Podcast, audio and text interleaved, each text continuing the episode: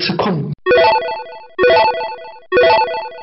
些大家喜闻乐见的，聊一些简单一点。然后我发现有一个共通性，如果聊到游戏，肯定被扯歪。我们两个人就肯定把这个东西扯歪。比如说聊到有一个，比如说你你比较精通的，我不怎么懂的，那我会把它拉回来。然后聊到一个我我懂一点，你不懂的，然后你会把它拉回来。结果聊到游戏，我们两个人就肯定会越拉越远，越拉越远。就是我们一开始录前的第一期吧，一讲到游戏啊，然后两个人就开始各种乱拉，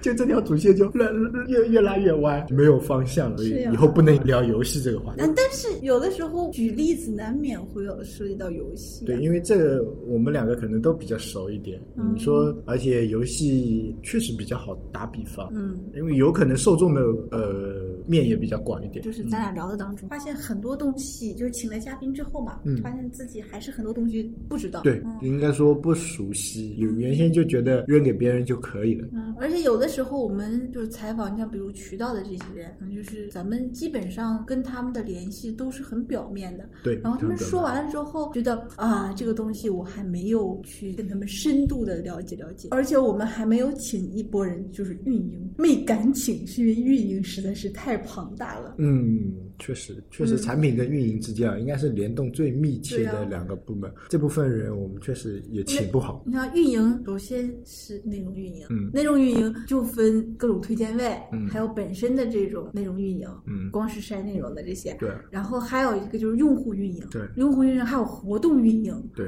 然后这些运营的人，你说请来嘛？我觉得有的时候谈谈就脱离产品设计本身的产品功能设计这种脱离了，因为咱们现在基本讲的还是产品，立足于产对品。对对对，就还还是小产品的范围。嗯对如果你讲到泛的大产品的范围的话，运营肯定这一块也需要的而。且运营是很重要的。对再加上去还要加上市场，嗯，市场更难，市场还分大区，还有普通的这种对落地线上线上线下这种市场，这个更难了。讲讲大产品的话，肯定讲小产品的，话，我今天不是你说我们要讨论一下嗯自己常用的这些软件嘛？嗯就为什么用它，嗯然后它有什么好处，然后为什么舍弃不了，嗯就这些。然后我发现功能性的，嗯就只有只是因为功能我而留着它的，就是支付宝、各种银行，基本上。这种算生活必备了。这应该不算工具，如果把它归纳为功能性呢，我觉得应该就是工具一类的，工具一类的比如，说词典，词典就是有道了，嗯。差不多就有道了。但是有道里面现在的广告越来越，我用有道翻译官倒还好，嗯、我用的就是有道词典呃，。有道词典真的是我也觉得感觉越做越乱。它给的就是翻译的结果还是好的，虽然整个一个嗯产品设计嘛，我觉得它产品设计更倾向于学生类的，因为它里面有很多书籍啊、单词本啊，不是倾向于就是像咱们这种这种用户的，就是我们平时就是只是翻译一个字嗯。对，想想以前我们用就拿翻译这个来来说好了，以前读初中、高中的时候，初中的时候，那时候那个叫什么文曲星，嗯，那个两百多块钱一个，可贵了，我就觉得那时候有个文曲星，然后拿来都不是翻 查词典，都用来打螺丝方块的。啊，你说这个，我我现在还有那个卡西欧的词典嘛，然后卡西欧的今年的词典刚出的时候，我就买了英文的那个词典。当时我是为了看外文的那个小说，但是后来我发现卡西欧这个词典真是一学习学习语言是很有用很有用的。就是你光靠有道词典，你学习语言的精度和准度都不行。对，就是它真的就是只是翻译翻译，翻译日常翻译翻译。而如果真的要是学一门语言，就是你要用这门语言去看一个外国名著，而且这个名就是，而且你要有这种，比如说要使用这门语言的话，嗯。还得是用卡西欧词典，就是这种真正的英文词典、嗯。电子词典。嗯嗯。然后现在就是属于你说的功能性的，我想了半天，还有这个百度云云一类。百度云啊，差不多像我用的可能是三六零，反正就是这种云存储的东西嘛，嗯还可以用。但是这个的话哦，可能像我们这种人用的比较多，普通用户可能不大用得到。普通用户啊，对，说起来你就是说学生党，我估计也不大用得到。呃，前几天我去综合部帮他们修手机，嗯其实也不是修，就只不过他们他们的 iPhone 嗯升不了级啦，软件装不进进去了，然后我们去看了一下问题，嗯。然后发现呢，就是你像综合部，像是 IT 公司的综合部，其嗯实他们距离手机的使用软件还是有点远的，不像咱们会经常试。然后我跟他们说，你可以用云把你所有的这个照片传上去，然后对。把你的那个照片、视频都删掉，从你的手机里面。嗯。然后我说放在你的手机里面，或者放那个 iCloud，其实不是很安全的，因为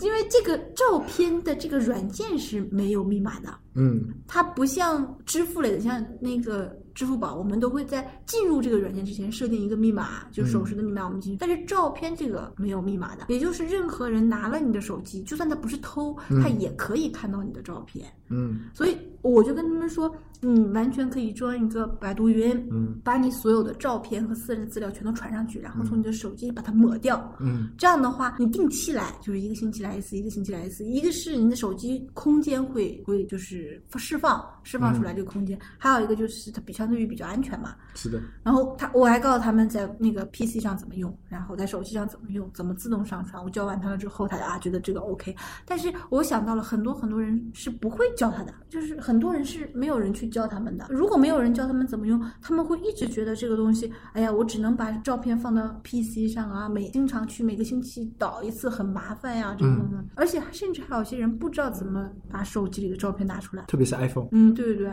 嗯，就没有在没越狱的情况下把它拿出来，对，有很多人都很多人都不知道，对对对，所以就是我觉得这样的话，其实手机用户真正用到手机软件这种实用软件，其实还是蛮少的。嗯，就是按比例来实我经常用的印象笔记，嗯，那你是有道，你是有道笔记，嗯，但是有我不愿意用有道笔记，就是因为有道笔记的广告嘛。有道笔记有会员吗？也没有会员制。有有有有，空间更大，然后啊，有道还可以啦，真的，因为以前我也是用印象笔记这款的软件的，确实这款软件很好用，不管是在工作上、生活上都挺好用的，记录记录，然后简单轻巧。然后后来就是因为它搞了一个国际账号跟国内账号的区别嘛，搞得我很郁闷，老是切来切去，或者说有时候我都忘记它国际账号和国内账号什么，它又不能同步的数据，然后很郁闷。然后有时候一个不小心登到国际账号，呃，我原先肯定是国际账号嘛，然后一个不小心登到国内账号记了，然后又要导出来导出来，好烦死了。然后索性一次性全部导到有道，然后有关键是有道打开的那个速度还比较快，然后整个产品体验也还比较不错的。说实话啊，跟 Evernote 没什么差别，那我觉得用的还舒服，然后就一直用有道笔记了。然后它现在推出了一个有道协作版，也、哦也也挺有意思的，就相当于两两个人共同多多个人共同编辑一个文档一样的嘛。啊，然后我们现在的我们组里面的周报就靠这个东西来弄，简单就我们组人少嘛，就三个人，每周都会去更新一下，挺挺方便这个有点像以前那个麦库笔记，麦库笔记一直没有推啊。对对对没有推推广的比较大，但是麦库笔记当时是协作也比较好的。我用印象笔记是因为那个印象圈点，还有就是 PC 上面那些抓好抓，就是 Mac 上面就抓抓一些文档嗯都是用那个印象笔记的。这个确实印象要比那个有道抓的准，有道抓的不不是太准，有道也有这个功能，嗯，但是然后还有。就是嗯，微信上面嗯嗯，就转发至那个印象笔记，他会把一些营销运营号里面、订阅号里面比较好的东西，我会转发到印象啊笔记。，这个有。但是我我也是因为印象，因为印象笔记就是国内账号啊、嗯。可以绑定，就我就绑定了哎。微微信的国内账号，然后后来绑定完了之后，就所有的从微信上我保存的东西全都进入国内账号，嗯然后我工作和我自己的记录全都是在国际账号上，因为嗯以最国际账号最最刚开始的嘛，但是国际账号我买了年费，国内没买年费，所以这两个通不了。对中中国不属于这个世界，你知道吗？单独一个大区。其实可以通，但是不是只有年费会员可以通。呃，这这，我觉得这个挺挺讨厌的。然后我觉得啊，就是说一些应景的事情，就接下来比如说十一要出去旅游了啊，我觉得真的百度地图这块东西还不错。我我觉得比谷歌要靠谱。现在就在国内来说，国内来说就比谷歌要稍微靠谱一点。嗯，我现在但是给有一个问题，就像你说的，它广告也很。啊年长的人推荐，我都推荐百度地图，嗯，百度地图还是蛮好用。比较直观，比较好用。嗯，嗯，而且它里面这些，尤其那个道路的那个堵不堵的这些，呃，，对，它还是比较准的，而且且它有一个那个导航模式是走路的导航模式，就是它除了那个公交、呃开车，还有一个步行的导航模式。然后说起这个步行的导航模式，很搞笑。那天我我要去就去你们家附近嘛，然后我不知道具体在哪里，然后我就导航，然后是步行导航的，然后走了一段路，我借了一辆自行车，你知道吗？然后就开始急，然后那个导航的进度就变成滞后了。啊，对，本来他以为他，我估计啊，他这个他不是按你手机或者说行驶的速度来，他有一个预估值的，他感觉你走路应该是走多少，然后大概走到哪里。然后当我骑自行车的时候，他的那他的导航就很滞后，我明明已经在那个路口了，他也跟我说前方十米左转。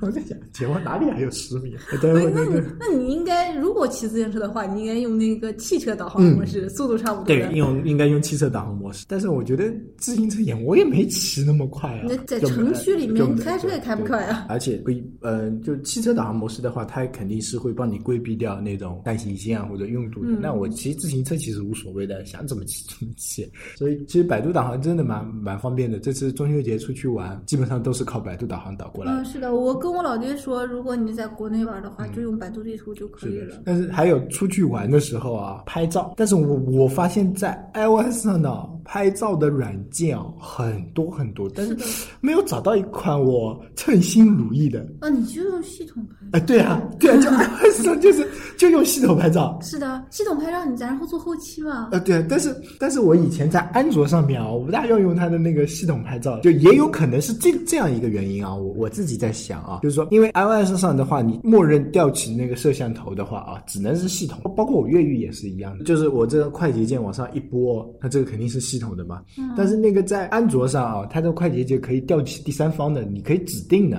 就比如说我用什么呃别别的啊，就不打广告了，就叉叉秀秀之类的 啊，这种这种这种就是打开。就 iOS 上我习惯了，就是就我感觉还是系统的比较好玩，我不大会说去一定要去啊打开手机，然后找到某个播那我这里装了很多那个拍照的啊，但是我不会去打开。我除了后期制作的时候我去用它，我装过很多。哦基本上都是拍照的，做后期的比较多。原因嗯我、我觉得啊，嗯那个 iOS 上面的这些拍照软件都有一个进入画面的，而且还有一个进入主页，这个我不是很能 很能接受，就是它图片出来，就是这个影像出来的时间过慢。过慢对，但是如果系统的这个，它一下子就出来了，嗯人家拍完了之后再做嘛。那做大家都用美图秀秀做，基本上都是用。基本上用美图秀秀以前我简单啊，我觉得我。我发现一件事情，以前我觉得我用圈点就可以了，一般嗯我都是那个拍了之后，我想要标注哪里，我就拿圈点，就是一个箭头，然后上面标注一些文字啊。然后后来我发现不行，有些东西我要做马赛克呀，要做拼图啊，对都不到最后我还是转转转又回到了美图秀秀，嗯嗯就是我把美图秀秀当成了一个小 PS 在用，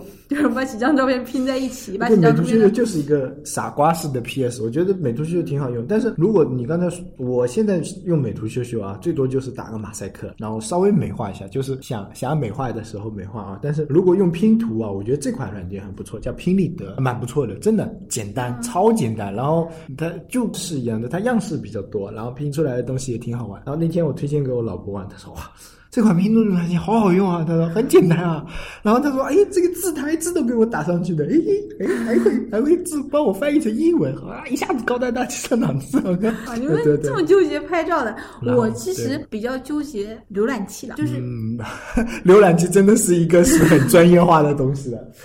就是因为你看我装的浏览器，什么 QQ、Chrome、UC、百度装了 N 多浏览器。我我浏览器以前是装了一大堆，最最后剩下百度和 QQ，这个还有当然用 Safari 也是我经常用的啊，嗯因为我很多东西从在 Safari 流上那个 Mark 上就可以直对对接看，这个就是为只是为了云。百度呢，其实用百度的原因就是为了搜各种词，就是有点像百度百科一样，对对，就是十万个为什么。其实用的就是百度百科。对，就十万个为什么，但就是因为它有的时候光是看百度百科不行的，它有它有的东西没有，它只能用维基，所以用百度就是一个专门看搜各种东西搜各种东西的。然后 QQ 浏览器其实是浏览一些稀奇古怪的东西。QQ 浏览器我现在就一般拿来看小说用。嗯，一个是小说，还有就是有的时候新闻类视频，QQ 浏览器的东西速度会比较快一些。然后 Chrome 的话就是工作原因，纯爱好装一下。哦 UC 的话，我觉得现在做的确实没有 QQ 体验来的的好，但是 UC 的加载速度要比 QQ 快。啊，是的，这个亲身体验，就加载同一个网站，然后看小说嘛啊，然后我发现那个 UC 的那加载速度比 QQ 快得多，然后 UC 的整体体验呢也差不多。但是你说 UC 跟 QQ 两个相比的话，相对来说，现在 QQ 的转码更转的更不错一点。嗯，因为 UC 请支持正版，不要看盗版软件啊，不是盗盗版小说，不然我们就活不下去了。